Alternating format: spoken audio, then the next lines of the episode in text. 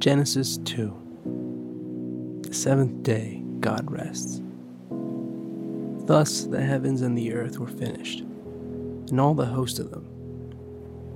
And on the seventh day God finished his work that he had done, and he rested on the seventh day from all his work that he had done. So God blessed the seventh day and made it holy, because on it God rested from all his work that he had done in creation. The creation of man and woman. These are the generations of the heavens and the earth when they were created. In the day that the Lord God made the earth and the heavens, when no bush of the field was yet in the land, and no small plant of the field had yet sprung up, for the Lord God had not caused it to rain on the land and there was no man to work the ground. And a mist was going up from the land, and was watering the whole face of the ground. Then the Lord God formed the man of dust from the ground and breathed into his nostrils the breath of life. And the man became a living creature. And the Lord God planted a garden in Eden, east, and there he put the man whom he had formed. And out of the ground the Lord God made to spring up every tree that is pleasant to the sight and good for food. The tree of life was in the midst of the garden, and the tree of the knowledge of good and evil. A river flowed out of Eden to water the garden, and there it divided and became four rivers. The name of the first is the Pishon it is the one that flowed around the whole land of Havilah, where there is gold. And the gold of that land is good. Bdellium and onyx stone are there. The name of the second river is the Gihon. It is the one that flowed around the whole land of Cush.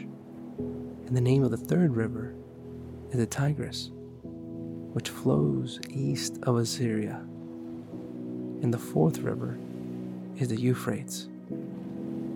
The Lord God took the man and put him in the Garden of Eden to work it and keep it. And the Lord God commanded the man, saying, You may surely eat of every tree of the garden, but of the tree of the knowledge and good and evil you shall not eat. For in the day that you eat of it you shall surely die. Then the Lord God said, It is not good that the man should be alone. I will make him a helper fit for him. Now, out of the ground the Lord God had formed every beast of the field and every bird of the heavens, and brought them to the man to see what he could call them.